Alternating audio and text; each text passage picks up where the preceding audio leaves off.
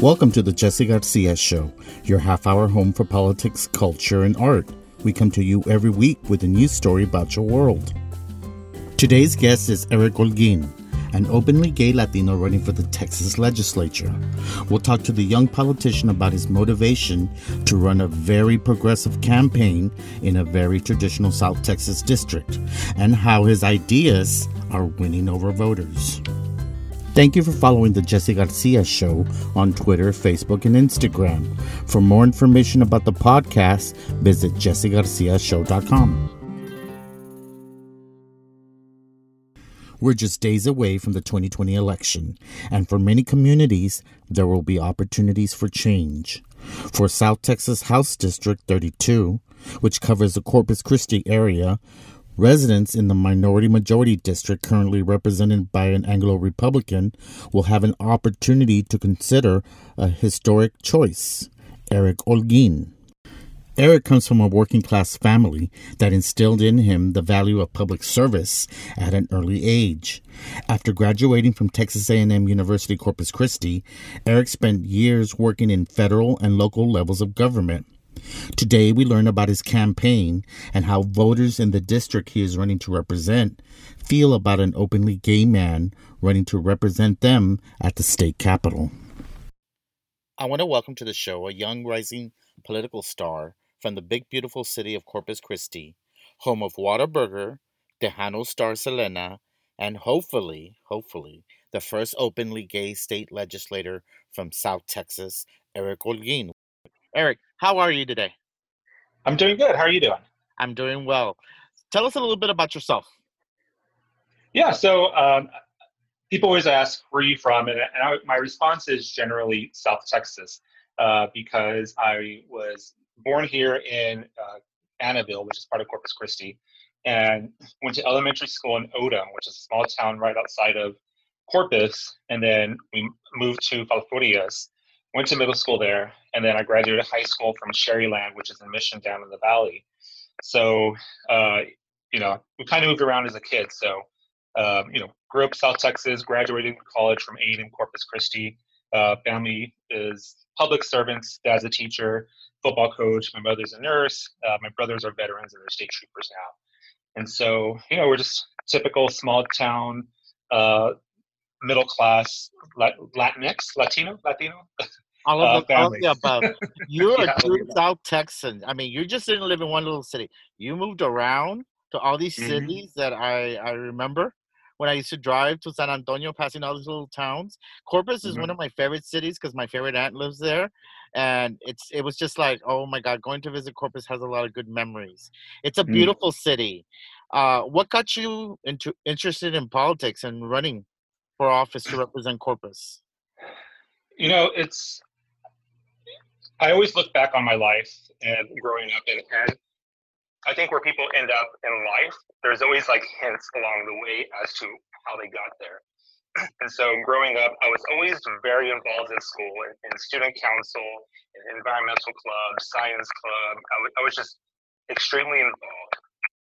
Um, and then, you know, involved through college. And once I graduated college, I would say around the, you know, 2008 elections, um, I started forming my own opinions uh, on politics because a lot of people growing up, they typically just go with what their parents say. But, you know, I was graduating college and I was starting to to see the world for myself. Um, and a lot of people don't know this, but I actually ran for city council in Corpus Christi in 2009. I was a senior in college, had no idea what I was doing. And um, I just kept showing up to things, and I remember my answers at some of the forums, like the firefighters forum. They would ask me these questions about pensions and things that you know most college students have no clue about. And my response was, "That's a good question. I'll look into that and get back to you." um, which you know that's that's the best you can do if you don't know. At that answer. moment, yeah, you don't. you just want to be honest and tell them, "Hey, I'm gonna have to research." So you come from a family of public servants. How do they feel about you running for office? Because public servants, it's sort of like nonpartisan. You just you're there to serve the community, and you serve all the community. How do they feel you running for a partisan office?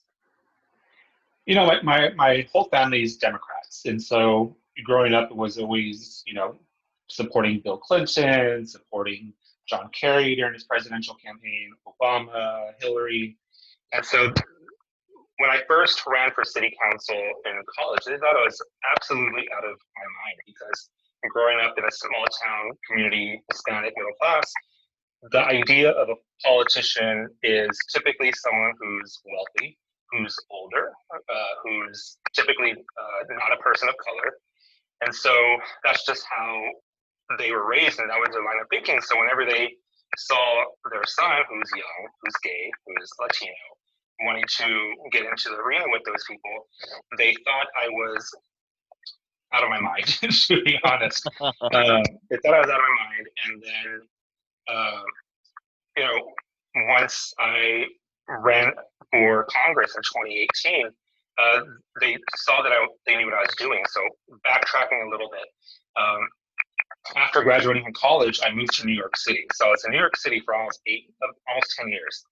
And my first job there, I was, I was a talent agent. And so, um, you know, it, it, was okay. I was putting actors in TV shows and movies and all that sort of stuff. And it was, it was a good job. It was fun. You know, you got to go to like little movie premieres and things like that. But I didn't really care for it. And what I noticed that got me excited the most was whenever I would book actors' roles and uh, hear their excitement and you know someone would cry. I'm like, this feels good. This feels good to help people. And so that's whenever I decided to jump over to politics. And so I started working for a U.S. Congresswoman up in New York, uh, Congresswoman Carolyn Maloney, and worked for her for a little bit. And I jumped over this to the New York City Comptroller's office, handling community affairs, public policy, things like that. And so it was in that position, or both of those positions rather, that I really learned how government works and the ins and outs and how to connect the dots to help improve people's lives. And so after I was after I had this in-depth, very hands-on, um, on the ground experience of, of government and civil service and politics, I was sort of like wondering what can I do with this? And after the 2016 elections, I would I, I knew I had to do something because I was living in New York. I was like, I see Texas, I see underserved communities and disenfranchised communities in Texas getting attacked.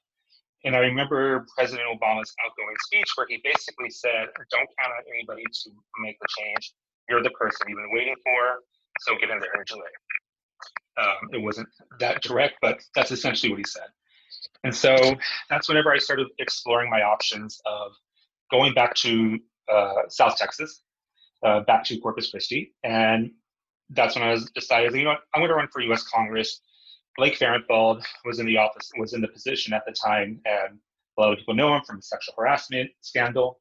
Co- uh, horrible congressman, all around. Yes, yes, and and that's due to gerrymandering. We, we'll, we'll expand on that in a bit, but you know, it's I, I saw this person who was just inept and not able to do the job. And I was like, we need someone different. I'm going to go back down and I'm going to I'm going to do this. And so when I came back down to uh, Corpus Christi and ran for Congress, you know, I had I'd grown up. I was already 30 years old. Uh, my parents took me a little bit more seriously. They saw the success I had in government and politics in New York City and knew that I was capable of replicating that and, and doing even better here in South Texas. And they were extremely supportive. I mean, they showed up, they went out block walking for me, they were phone banking for me, uh, they went to all the election night uh, parties. I had five elections that day. Was very exhausting. It was a very exhausting year, uh, not day, that year. And so, you know, they, they were very supportive and they still very supportive and, and they know this is a passion of mine and they know that I have the skin to be in it. They know I have the intelligence and the confidence and everything it takes to to make a difference because getting into politics is is tough uh, and it takes uh, you have to have a special skin to get into it and, and get into the arena because you're you're literally fighting people not physically hopefully uh, but you're you're you're going toe to toe with people who are there for other interests sometimes that interest is not in the best interest of the community so one of the issues that you're passionate about is healthcare you list it prominently on your website. Mm-hmm. And Corpus Christi, before the pandemic hit, it was rated number three in the highest death rate increase um, from cardiovascular disease for people ages 45 to 64 in a major metro area. Uh, and then in August, we just found out that it ranked number five post COVID, the, the highest spread of COVID 19. Mm-hmm. Is this an issue that your maker, your voters are like really worried about, or is it the economy?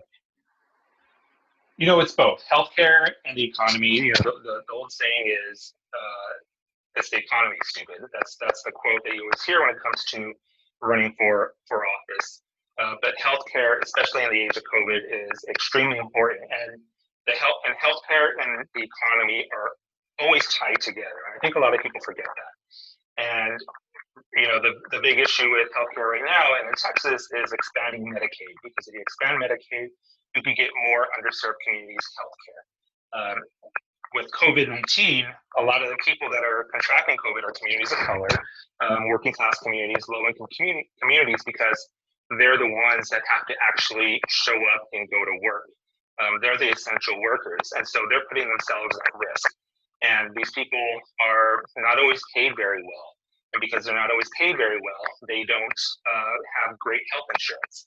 And so, you know, it's that's the that's the big connection there. And you know, the next connection is, you know, if we want to open up the economy and and have a thriving economy, we have to get COVID nineteen under control.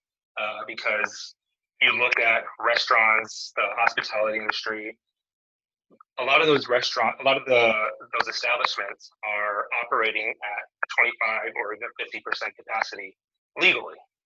Uh, do, do all of them follow the rules? That's another question. But um, you know, it's these hourly workers or these tipped workers. They cannot live off of 50 percent of their paycheck of what they're used to getting.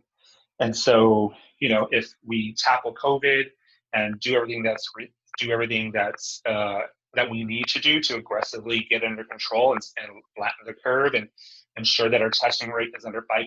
So that way we could go back to normal life, quote unquote. Um, then the economy will do better uh, because people will have uh, faith and it's, it's, it's consumer confidence essentially. If people don't feel safe to go out, they're not going to go out and spend money. So uh, the economy and healthcare are always tied together. But the big issue within Texas, like I said, is expanding Medicaid. Under the ACA, under the ACA, uh, Texas is Texas is essentially rejecting federal funds, um, and that money is going to other states.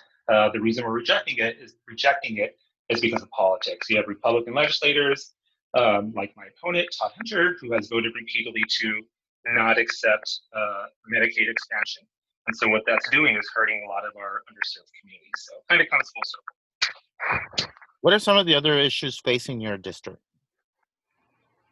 You know, one of the things that I always talk about, and it's sort of a what I say a not politically sexy topic, is coastal uh, resiliency uh, infrastructure investments. And what I when I talk about that is we're on the coastal bend. We had superstorm or or uh, Hurricane Hanna, which hit about a month ago, a month and a half ago. I mean, the storm barely came in, and most of the city, a lot of the city, lost power almost immediately. Yeah. Um, and the reason that happens is because the coastal bend, Corpus Christi, Port Aransas, the island, Flower Bluff, um, that those are all within uh, my district as well. There hasn't been serious investments in modernizing our electric grid and, and ensuring that our building codes um, are up to par to where whenever we have hurricane, uh, when hurricanes come or very strong storms come, that roofs are not flying off super easy and, homes and commercial buildings are not just being blown away uh, that easily. And so, you know, it's we have to ensure that we're investing in our infrastructure uh, because otherwise, every time we get hit with a hurricane, look at Hurricane Harvey, we're still recovering from that. Every time we get hit with a hurricane, we're going to be playing catch up for the next few years. And if we're not, you know, like I said, taking making serious investments in all of this, and, and, not, I'm, not just, and I'm not just talking about uh, roads and potholes because those are going to be eternal problems. Um, but we're talking about our outdated pipelines that have not been updated and in decades, uh, some even 70 years. And pipelines, electric grid, like what can we do to ensure that the coastal bend is on the forefront of uh, having a strong infrastructure, a clean infrastructure, modernized infrastructure, um, pipelines, electric grid, building codes, you know, drainage, you name it. And that's that's a big issue that um, a lot of people don't care about. I don't want to say don't care about, don't know about because it's, it's. It's stuff that's underground.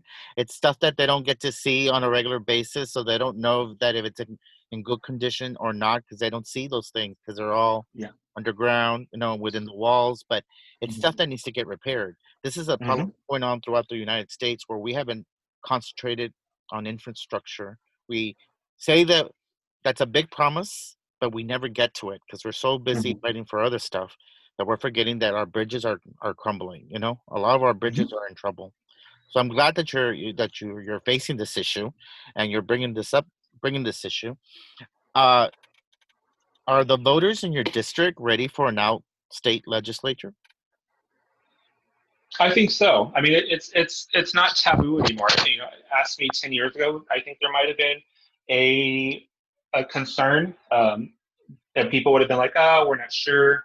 Uh, when I ran for Congress, and even now, not a single person has has said, "Oh, you know, you're you're gay. We cannot, you know, we're against that." Uh, I've gotten some, uh, you know, some people that some, I would say far right Republicans that um, don't believe in it. I'm like, you know, whatever. But it's but it's not like I'm that is the card that I'm leading with. Um, it's not being gay is not uh, is not my life. It's it's just part of who I am. Um, and I think people have accepted that. I don't hide it. I'm very vocal about LGBTQIA plus uh, protections and, and equality and equity within that community. And so, you know, it's it's it's something that I don't think people care about. Uh, yeah, there's a, five other communities have already sent uh, an LGBTQ state legislator to Austin. So yes. it's been done before. There are currently some that are serving proudly, and it'll be a first out of South Texas if you get to do it.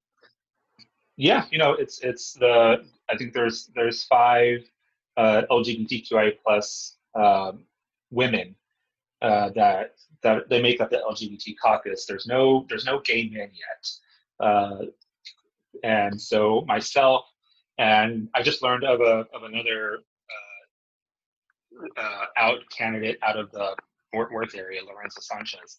Um, he's up there also, and so you know we've been communicating, and we're like, look, it's just us two. When we get in there, we're gonna have to like stay side by side because it's just me and you that are gonna be and fighting the good old boy system. And we need to thank Glenn Maxey of Austin, who was the trailblazer, got to serve as the first out state legislator in Texas. Yes, absolutely. Well, yeah, when you're I, earlier today, you were um, I saw that you were handing out yard signs and talking to people door to door. For those folks who feel that their vote won't matter this November, or who are upset that their candidate didn't make it out of the presidential primary, what's your message to them about the importance of getting out to vote, especially if you're a progressive person in Texas? You know, it's what I always have to tell people uh, that are not happy that who with you know essentially Joe Biden be the presidential nominee. Joe Biden was not my first choice. He wasn't even my top five.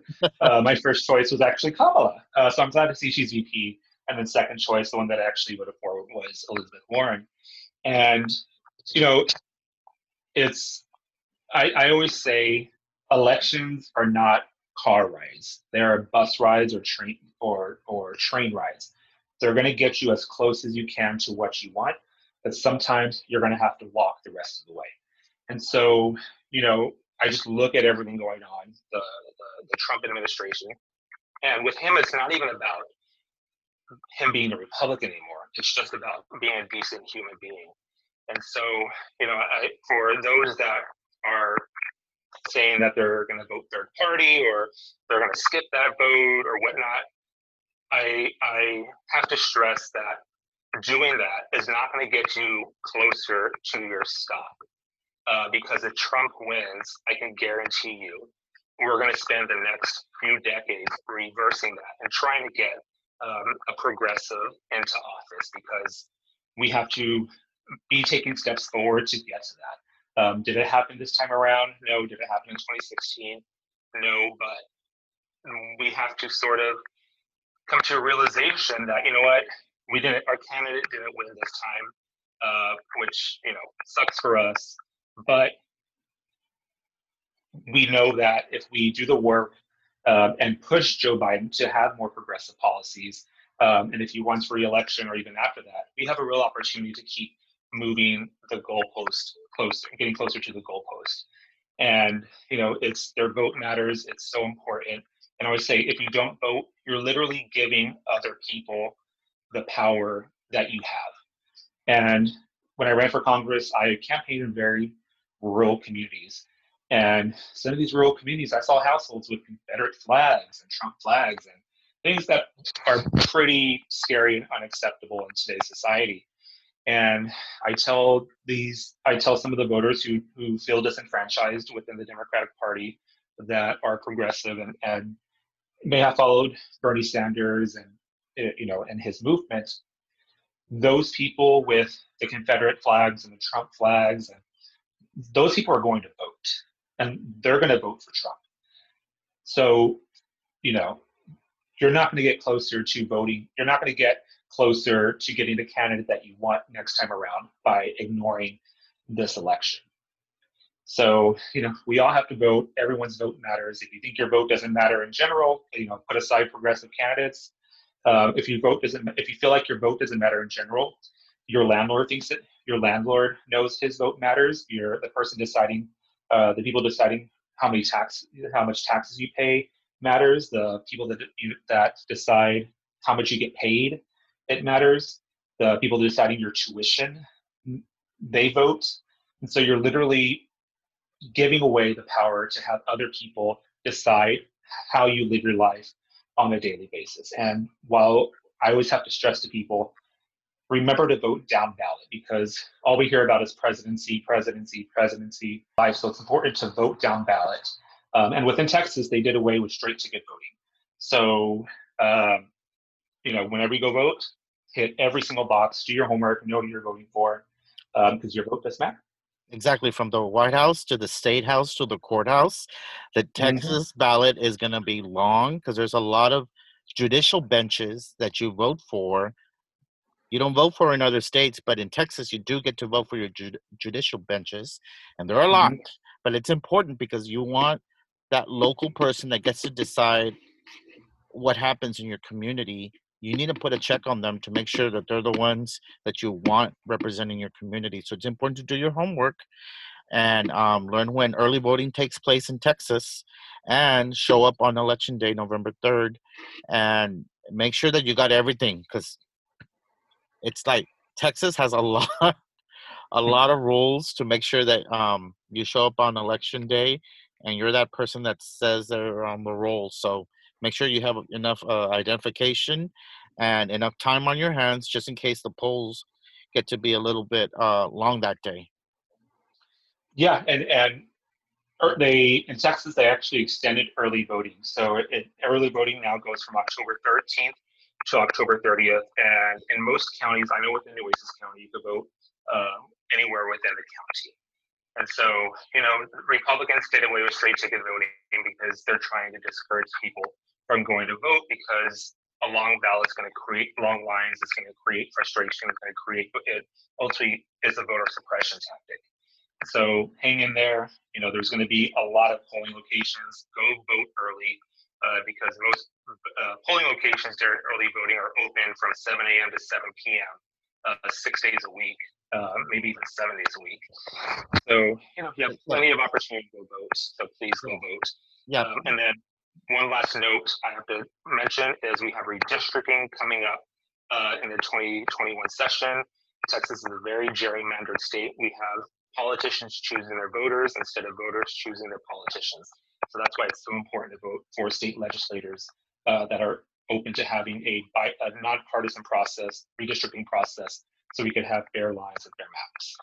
Another reason why we should worry about down, down ballot races is because how are we ever going to grow our bench of future leaders if we don't get our folks elected in these small offices such as school boards? They have to start mm-hmm. somewhere, and you need to get them in the office that they need to get to grow to be a better candidate and and mm-hmm. and, uh, and get that experience. So please, please, please, Texas folks, don't forget to vote for the down ballot races. Investigate who's going to represent you, and for the folks in Corpus Christi, check out Eric Holguin.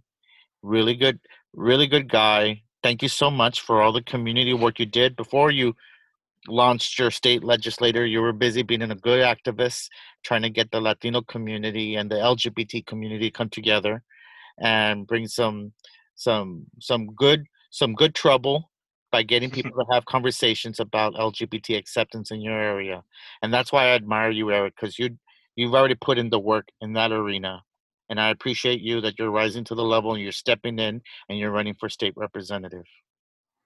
Thank you. Yeah, you know, it's it's the way I look at it is the people that are anti-LGBT or the people that are trying to suppress people, they're being relentless on that. They're doing everything they can to to push people down, and so my personality is uh, I'm not going to cuss, but F that.